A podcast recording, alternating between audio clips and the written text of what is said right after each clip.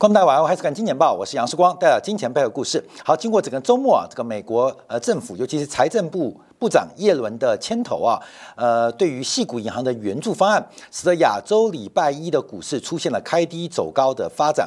可到下午啊，这个气氛配变啊，这个欧洲股市是大幅度的开低走低啊。那目前这个美国电子盘从大涨。三百点多点到四百多点，瞬间的由红翻黑。那我们就要观察啊这个细股银行的爆发，这个事件会出现什么样的一个影响？我们在礼拜五节目有特别提到啊，这个细股银行因为过度保守，意外导致了经营的风暴。那这次跟雷曼风暴特别不同的是，雷曼风暴包括之前的贝尔斯登这个次贷风暴，基本算是表外业务的风险，就是资产负债表以外的风险。引爆了整个资产负债表的崩塌，可这次系股银行它引发的是表内风险，是资产负债表之内因为期限错配的关系引爆的风险。所以，呃，跟两千零八年不同的是，资产负债表以外的事情。这次是资产负债表以内的事情，这个内外不同，所以引发的系统性风险就会有非常非常的一个不同的一个结果。好，我们先看从周六周日到今天亚洲开盘前的变化。从礼拜六开始，我们看到美国财政部长耶伦呢，这次主要是由财政部长配合的联邦的储备的保险公司啊，就是这个存保啊，呃，来进行援助，所以由财政部长牵头召集了多部门的领导人开会，因为主要担心的就是。挤兑的风暴开始，呃，这个扩散了。一旦挤兑，随着各个银行本身流动性的不足，会不会引发像一九三零年的金融大恐慌？当时也是社会受到挤兑，而这个挤兑因为流动性不足啊，所以像我举个例子啊，现在台湾的观众朋友，你现在现在你就把所有的存款领出来领领看。假如大家都领的话，我跟你讲，银行都破产啊！不仅银行破产，央行也没有那么多现钞，所以。银行是靠的是信用，那信用一旦被挑战，那这个挤兑就可能会扩散啊。所以由财政部长牵头，这个联邦的这个存款保险公司啊，呃，共同来进行一个援助的安排。从礼拜六开始啊，这个细谷银行这个集团啊被 S M P 五百剔除，那另外标普啊这时候调降平等啊，调降平等，后知后觉。马后炮，你知道吗？这时候调降平等，把它的这个信用评级应该从 Triple B 吧，啊，瞬间调降 Default 等级啊。那另外，目的也跟进啊，把这个它的评级调降啊，调降之后取消评级，连 Default 都不算。那美联储表示，这个细谷银行不再是旧金山联储啊，美联储旧金山分行的董事会成员。我看到没有？现在马上割袍断义，把它所有关系给踢掉。第一个。给他 default 哈，给他这个违约等级也很难看，直接把评级拿掉，连违约等级都不给。那第二个是旧金山美联储，本来硅谷银行是美联储地方分行的董事哦，哈，赶快把它开除掉啊！你不是我们的董事成员。那另外就观察啊，到礼拜天，那耶伦表示要确保周一啊，硅谷银行开门，存户的提款不成问题，所以由这个美国的存款保险公司开始无限量供应现钞。这就像啊，这个九年代哈末期，像本世纪初期啊，台湾的时候也倒一堆银行嘛，信用合作社。那当时作为小央行的合作金库，就拿几亿的现钞堆在柜台，让大家看到好多好多钱。那让存户看到钱之后，就不急的。排队领存款啊，所以目前意思是一样啊但这次很大很特别，为什么短短的不到二小时之内啊被挤兑四百多亿美金？因为现在的存户不去分行柜台，都用手机下单，你知道吗？嗯，按钮，嗯，转存款，转存款。所以过去啊这种很暴力式的安抚信心，就是把现金堆得跟山一样高，这种方法没用啊，这种方法没用，所以被迫啊这个财政部牵头保险存款保险公司啊用。不是无限量的这个呃流动性来支持系股银行的挤兑风暴。好，在今天开盘之后，好像这个挤兑风暴得到些许的缓和，所以使得目前这个礼拜一啊，亚洲股市开低走高。那为什么欧洲股市又开低走低呢？好，今天我们讲结构问题。表外风暴是雷曼兄弟整个次贷海啸最重要原因，因为从表内。也连接到表外的次级贷款啊，在在经过证券化的包装，所以事实上在资产负债表当中看到的是证券化商品，可证券化商品包含包装的产品内容是表外风险，所以当时雷曼兄弟、贝尔斯登最重要问题是表外风险极为巨大啊，这个影子银行极为巨大，所以导致表内的资产负债表难以负荷，难以摸清到底风险如何。可这一次是表内风暴，而这个表内风暴就有可能出现系统性的危机啊。所以，我们第一张图啊，来看一下期限错配的关系啊。讲到期限错配，我们就要必须讲银行的由来，银行这个产业或这个部门的开端。那我们就举中国为例好了。那讲到中国银行的开端，我们就不得不提中国史上第一位货币金融制度的改革家，这就是宋徽宗时代的丞相蔡京。当然啊，蔡京因为《水浒传》的包装，变成一个奸臣。也是整个宋朝被这个呃靖康之耻一个这个罪魁祸首啊，被包装成这样。事实上，蔡京很可怜啊。蔡京是中国第一位进行金融改革的这个大师级的一个丞相啊，丞相在位十七年了。大家注意哦，因为宋朝啊，这个靖康之耻是被金人给抓去的嘛。那为什么会有联金灭辽？这就扯到了海上之盟。这个海上之盟啊，就是蔡京主导的啊。因为金朝跟金国跟宋朝北宋啊，基本上因为中间有辽国卡在中间嘛，所以金国跟北宋的往来都是从海上做交易啊，没有直接的这个领土的这个接壤啊，所以这海上做贸易。所以这个海上之盟，北宋准备联合金国把辽国给灭了，因为辽国太坏了啊，辽国太坏了，不仅欺负北宋。也欺负金国金人了，所以决定联金灭辽，所以叫海上之盟。这个海上之盟就是蔡京主导的。好，我们现在讲远了。那为什么宋徽宗有底气联金灭辽？大家想这个问题哦，宋徽宗为什么这个底气要准备北伐，顺便联合金国来灭掉辽国？这就不得不归功于蔡京的货币、金融跟财政改革。让宋徽宗当时的国库非常非常富裕，让宋徽宗愿意也有这个胆量进行联金灭辽一个重大的外交跟军事的一个积极性作为。那蔡京做了什么样的改革呢？好，关键很重要，大家就听过了。我们科普对吧？叫查银法，查银法，因为在这个。北宋以前啊，其实我们知道这个资本是非常稀缺的，而且是一个金属资本，不管是铜钱、铁钱啊，这个金属货币啊，它发行量的局限，导致于资本是非常非常的昂贵啊，要借钱利率动辄年息就是两百 percent、三百 percent，一年翻两倍、三倍啊，很正常。当时啊，其实你看到到王安石变法，年息二十 percent 都算是超低利率啊，因为那个时代是资本稀缺的年代。那蔡京做了什么样的尝试跟改革呢？他就把茶饮、盐饮给发明出来。那什么叫茶饮、盐饮啊？就是卖茶卖盐必须有官方的许可证啊，官方的许可证。那有许可证才能卖茶跟卖盐。而这个许可证很特别哦，它分成短的跟长的，短的三个月期，长的叫做一年期。我们现在啊，在金融市场当中，一年以上叫债，一年以上叫票。一年以上的债有一年期、两年期、三年期、五年期、七年期、十年期、二十年、三十年期。票呢有一个月、两个月、三个月、六个月、九个月等等不等。通常我们注意到，现在货币市场最关注的就是三个月期的国库券嘛。蔡京啊，在呃千一千年以前呢，就发明了国库券，而这个国库券就叫茶饮的短饮。那长饮就是一年期，那就有债的味道哦。所以商人可以拿着这个茶饮进行一个信用交换的过程。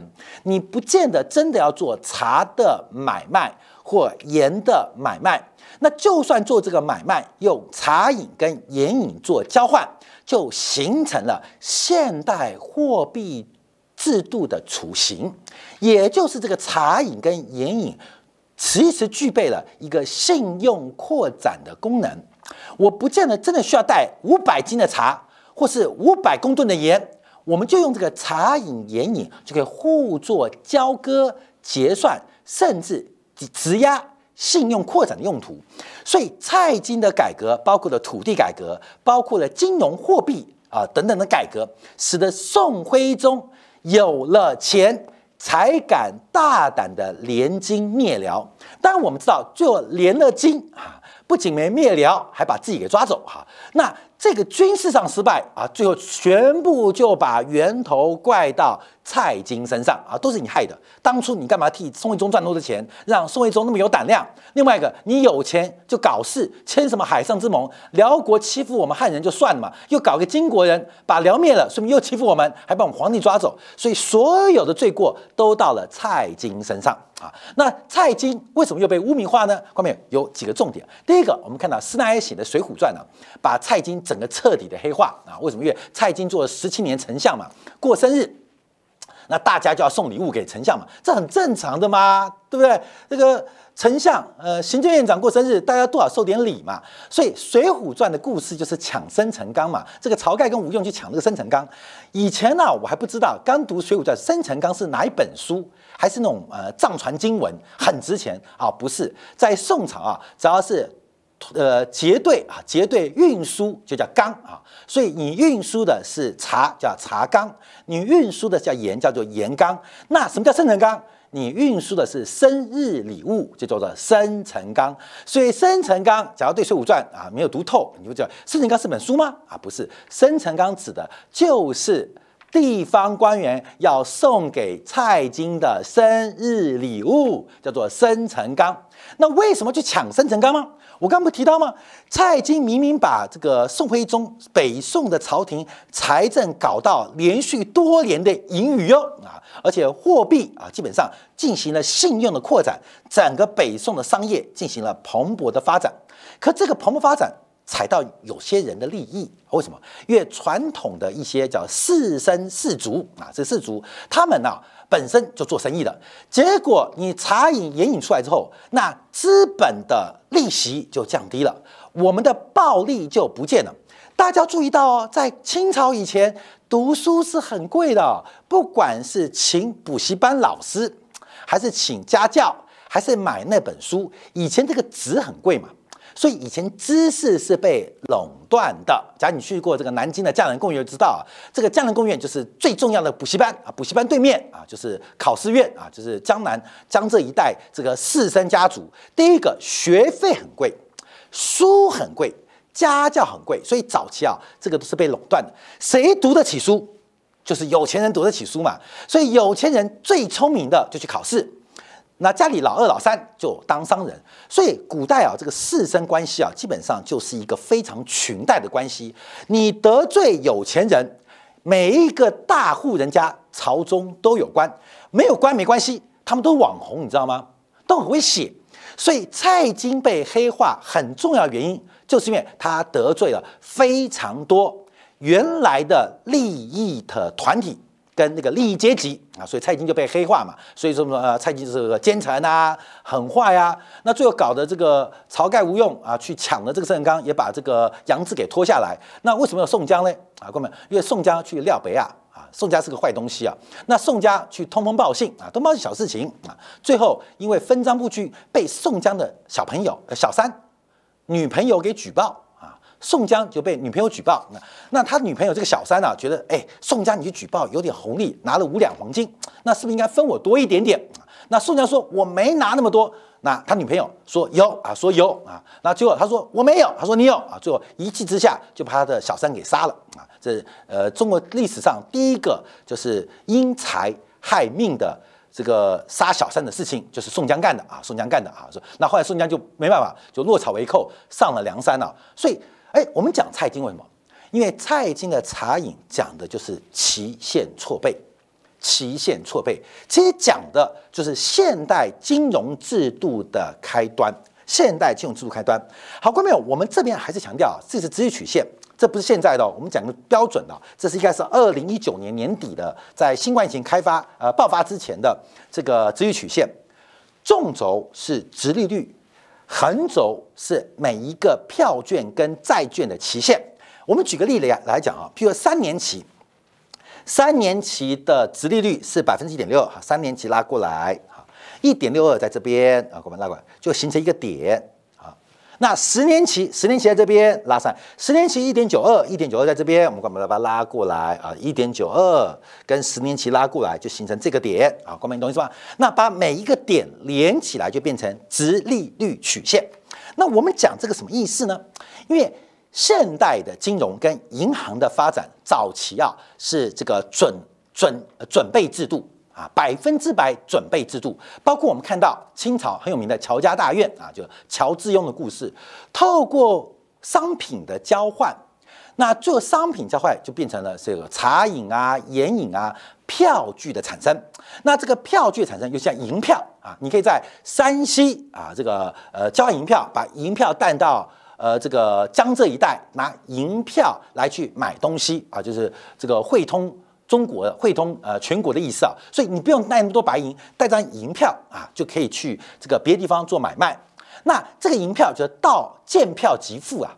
那各位注意哦，你从山西存了五百银、五百两的白银，到了乔致庸的这个票号，你在往江浙过程当中有一个月的时间。那这一个月时间，其实乔致庸。就可以拿这个五百银、五百两白银来进行操作啊，所以信用就开始喽，信用就开展喽。尤其世光跟乔致庸买的银票，到了江浙交换的时候，我还不见得要把白银提出来，我直接拿银票去做交割就可以了嘛。所以白银可能自始至终只有我在存的时候看得到，领的时候或交易时候看不到。好，这时候就形成了一个。期限错配的关系，同时形成了一个信用杠杆的机会。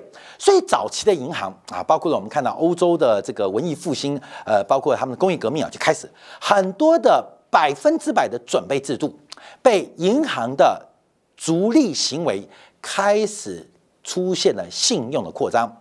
一百两的黄金不见得只发行一百两的金票哦。一千两的白银，不见得只发行一千两的银票哦。反正你们都不见得会全部提现金现银来交割，我多发行一点没关系。他并不是要诈骗存户跟贷款户，主要是他想赚利息，所以。世界的金融业就开始有信用跟杠杆的提升，所以在黄金跟白银数量有限的情况之下，为什么有那么大的流动性可以来应付商品文明的大爆发？因为商品要买跟卖嘛。怎么买？怎么卖？用钱买，用钱卖嘛。所以商品用这个几何级数的速度增加，那你货币的流动量也要那么多嘛，流量那么多嘛。那黄金白银没有嘛，所以钱庄、银行他们就开始超额发行金券、银券啊，就这样来的。那可是银行刚开始啊，这样发行可以赚钱。可久之后竞争太激烈了啊，这样赚钱啊，其实有点辛苦啊，有点辛苦。所以我们看到，假如今天银行收受收受一个三年期的存款，百分之一点六二，他要借钱给你，那就加码嘛，可能贷给你一点七二啊，贷给你一点七二，中间啊赚零点一个百分点啊，这是借跟贷啊，或是这是贷啊，借可能是一点五二啊，就这样赚，他是赚这个利差，就是我们讲的利差。可赚这个利差啊基本上。有点辛苦啊，因为这个利率太低了，所以我们去想想看，能不能哎换种方式，我们在存款当中，我们吸收一个月的活存一点四八，吸收活存一点四八。听说台积电要到美国盖厂，他要用钱，那我们借给他十年的贷款一点九二，所以就形成了一个借短支长的过程，以短。资产发展，那这个中间除了信用风险的贴水之外，还有期限错配的利润。光是我把利润倒挂，我就可以多赚零点四个百分点哦。所以这两个加起来，银行的利润就来了嘛。所以所有的银行，关闭你去间银行看一下，你去银行存钱，是不是最长最长的定期存款三年为限？银行最多收三年期的定定期存款，通常啊没有更多啊，没有更多，就是一一个月啊、两个月、三个月啊，定存、活存啊、定期存储蓄存款，最多最多三年，三年的定存，就是你去银行最长最长只能存三年，呃，这是第一个存款哦。但你去银行贷款，车贷少说五年起跳，房贷三十年都有了，所以银行收的钱最多三年，银行借出去的最长可以三十年，这叫做期限错配，以短资长。来进行获利啊，以短之时这样计获利。我们只讲金融业哦，所以这一次谢股银行它没有错，它没有错，所有的银行都在以短资长，借短期的负债来进行长期资产的放贷，来赚期现错配的利润啊，这是正常不过，因为。所有企业都是正的嘛，所以这样的生意是非常非常棒的。这是银行的做法，其实企业也是如此，大部分企业也是以短资长，以短资长，所以这样赚利润叫做期限错配，让大家了解啊。那这个西方不讲，中国第一名的啊，第一个发明的就是蔡京，蔡京发行了一年期茶饮跟三个月茶三个月长饮。其实中国那个时候，假如有数学能力强一点的话，中国已经出现人类史上。第一条直利率曲线了，但可恶的施耐庵写了一本《水浒传》，让中国的金融改革从世界的先驱又变成向西方学习的学生。啊，观众要注意哦，就是常常有这些学者坏透了，接受到一些人的赞助啊，像网红就乱发布文章、乱写文章，就把中国领先于地球文明第一条直立曲线给干掉了啊！一年期的长影跟三个月的短影，其实蔡京的思想早于西方经济学家，不要讲说什么 Adam Smith、李嘉图，不要讲现代金融学家什么这个斯蒂格里兹，早他们一千五百年。中国就有了啊，可是就是呃这些小说害了啊，小说害了，所以《水浒传》唯一可读的就是潘金莲啊跟武松的故事，这比较振奋人心啊，就有管理思维在里面啊，这我们常提到。所以我们看到啊，中国其实是全球最早有资率曲线概念，一年期跟三个月期，茶长饮跟短饮，以茶作为交割品啊，就出现了期限的概念喽。好，那现在的问题啊，会发生什么事情？好，我们看近这两天啊。啊，就今天啊，今天从礼拜五到今天出现一个更恐怖的事情。今天市场反映什么？美联储三月份不加息哦，而且年底会降息哦。好，现在市场的交割啊，就是因为这个系统性风暴爆发了，所以美联储未来加息可能性变小，而且市场上风险变高了，所以出现一个非常奇葩的事情哦。因为不升息了，所以利率大跌。我们看两年期利率大跌哦。我们看十年期利率也是大跌哦，而且连跌三根了，它资料一根，连跌三根了，大跌哦，啊，利率大跌哦，债券价格大涨哦。好，关众朋你细看啊，两年期的利率跟十年期的利率的跌幅怪怪的，怪什么啊？怪怪什么？怪什么？来，我们看直率曲线。刚刚我们用蔡金讲那个是正直率曲线嘛？为什么细股银行会出事？我们以细股银行为例。啊，在礼拜五节目提到，因为从二零一九年、二零二零年之后，随着美联储大量的 QE，还有大量宽松，还财政部的补贴，使得大量的活期存款涌进了细股银行。那细股银行每天跟细股那些呃创投公司啊，那些呃这个呃叫做独角兽公司打混，他知道他们都是虎烂的，都是骗的，所以他不敢投，所以把钱拿去买国库券啊，就进行期限错配嘛，他不敢把钱拿出来贷款嘛。每天我跟你讲，最熟戏股那些人呢，就是戏股银行，因为他每天他靠你们长大的嘛，所以每天跟你们吃饭，每天跟你们 party，每天跟你们打高尔夫球，基本上都知道你们什么货色。所以戏股银行在过去两年资产负债表暴增，我们礼拜五提到资产负债表暴增两倍，可他不敢放贷，你知道吗？他是聪明人，因为亏损是算我的哦。你们鬼扯，你们胡乱，投资人怎么炒作那是你们的事情。可是要从我这边借钱，我是有考虑风险的。好，那本来很安全的事情，为什么会倒掉？好，看没有？资金全倒喽，因为他收受的存款都是短期的，都在这边啊，包括六个月期，可能四点七百分之五啊等等。但他买的，他做长期投资的债券，收益率在这边。在这边，好，我们举一个简单例子来看一下啊，举个简单的例子，好，后面来来来来来来，这是在爆发之前到爆发之后，因为美联储不，美国财政部跟联邦的存款保险公司救助，我们看市场发展哦，这个事情啊，就是这个是比较模糊，大概出估的。我们观察，细股银行为什么亏损？我们简单来讲，负债的成本比资产报酬率高。好，拉过来啊，这边是资产，这边是负债。细股银行的负债就是我们的存款，我们存进去就是它的负债。现在起码百分之五。那他贷款给人家，就是他贷给人家，就他资产嘛，人家欠他钱是他资产嘛。可贷款出去，我们用无风险报酬百分之四。你说这个生意倒不倒嘛？你的成本百分之五，你的报酬率百分之四，你倒不倒？你一定倒嘛。所以信股银行是第一家暴雷的。那为什么信股银行暴雷？早在一个礼拜之前，富国也大跌，J.P. Morgan 也大跌。关没有？因为不是细股的问题，我们讲这表内资产哦，这不是表外资产哦。因为从上礼拜五。到最新啊，今天啊，到这个离三月十号啊，三月十号，我们看一下啊，从这个事情的转变，我们看本来亏损一点零七 percent，已经够惨的啦，已经够惨的啦，结果一爆雷，各位没有？一爆雷，我们看长期的资产利率跌更凶，所以雷变大了。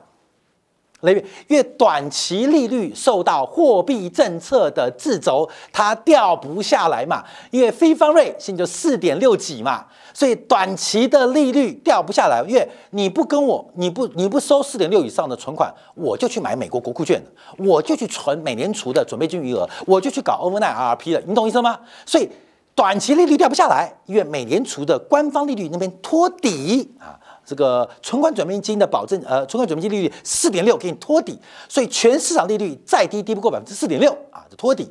可是长期的报酬率没人托底，就一路掉下来。所以我们看事情怎么变严重了。细股银行的援助，投资人因为赌美联储将不会再升息，导致整条直利率曲线出现了更恶化的表现。各位好，这是直率曲线，一个是我们讲二月一号，呃，一个是去年十月三十号，一个是现在这个三月十号最新的一个变化，它反而变得更陡了，更陡，更陡什么意思？因为我们刚刚前面提到，银行是靠以短资长，借短期的利率去放贷长期利率，以短资长做期限错配的利润，可是现在这个错配还真错了。可是没办法啊，关明我们讲哦，对啊，因为银行最多收受多奖的存款三年期，关明三年啊，三年期，所以银行我们暴力点讲，只能收受这边的存款啊，你去存看有没有银行收五年期存款？没有嘛，所以银行的利成本都在这边呢。可是放贷，你买车、你买房、你买任何耐久财都在这边贷款利率，这边就是亏损啊。你就亏损，所以礼拜五、礼拜六、礼拜天到礼拜一，市场的反应，它把整个问题给搞得更为恶化。所以现在唯一期待的是美联储赶快降息，试图把这个利率给短端给压低，让整个期限错配的问题能够缓解，有可能吗？看着很难，因为短端降，长端降更凶。所以现在这个利差倒挂的问题啊，啊，利差倒挂问题。它基本上就是一个我们叫资本剥削，之前叫金融压迫，叫资本压迫，这就是我们节目在去年提到的。我说一定有银行会倒，不仅美国银行会倒，台湾也有银行可能会倒。为什么？因为这个倒挂持续的越久越恐怖。尤其我们注意哦，现在以十年期跟三个月期用无风险利率跟货币市场利率来讲，这个倒挂的程度，也就是银行或金融业亏损的程度是最大的。是最大的，这个理论亏损是最大的。那现在还有第二条件，会多久？一个是亏损少一点点，但持续很久；一个是亏损很大，但持续很短。现在的问题是亏损的绝对理论值极大，而且这时间还在持续，还在持续。所以第十六大倒完之后，会不会第六大倒掉？只要这个环境不解决，只要这个气氛呃不改变。那这个亏损状态就会持续延续下去，这等于不仅给美国的银行业哦，给全球的银行业都在放血，都在放血。所以我们提到为什么最近会有这个事情啊？就跟我们节目有提到了，呃，我们金钱报不是一提到吗？你不要去搞什么投机了，你就把钱换成美元存款做定存。我们讲这个东西啊，不仅是李专很生气，也。那就不买产品了，全部存地存，那我吃西北风啊！更重要，我们点到了金融业期限错配的经营核心。假如大家都这样做，那不仅理专喝西北风啊，连银行甚至更广义的就业都准备喝西北风。所以从现在目前观察，这次很特别，它不是表外业务。要理解信股银行的危机也不太难，它是表内业务，就是纯粹因为期限错配而配合现阶段的利率倒挂，除非这个利率倒挂能够及时的缓解，只有两种可能：第一个，美联储赶快认错，把利率重新降到百分之二以下，紧急降息哦；第二个，所有投资朋友。你现在有股票很害怕，对不对？我们团结一致，全地球的有钱人都赶快去存定存，把短期利率给拉下来啊！要解决自己的方法，就是把股票卖掉存定存。这不仅是最有利、期望值跟风险匹配最优的选择，也是拯救世界的唯一方法啊！所以，我们过去啊两个礼拜。一个月前，我们就试图拯救世界啊，拯救世界。可大家说我不要存定存，我们在拯救世界，看没有？金钱报价值已经到拯救世界，大家赶快把你的资产卖掉去存定存，尤其是存美元逆存。为什么？因为我们。人人都是大英雄，只要你做这个动作，就有可能拯救世界于水火之中。讲完之后，我都有点害臊，好，各位，这就是期限错配现在给细股银行最大问题。从两千零八年的表外业务到这次表内业务，没有想到这个期限错配问题真的如我们之前节目去年预估的，将会出现金融业的危机。而这个金融业危机还不来自于违约率提高，还不是来自于债券的大跌，而是期限错配、利率倒挂。已经长期给全世界的金融业在不断的放血当中分享给所有的观众朋友。好，休息片刻，我们回来观察另外一个大事啊。这周末啊，沙特阿伯、沙特跟伊朗忽然和解了，而且和解的地方很特别哦，在北京的胡同深巷里面。为什么沙特跟伊朗忽然和解，而和解地点在北京？这个全球从资源国跟生产国的合作。要挑战的是消费国的美元地位吗？休息片刻，我们在经验部分为大家做进一步的观察跟解读。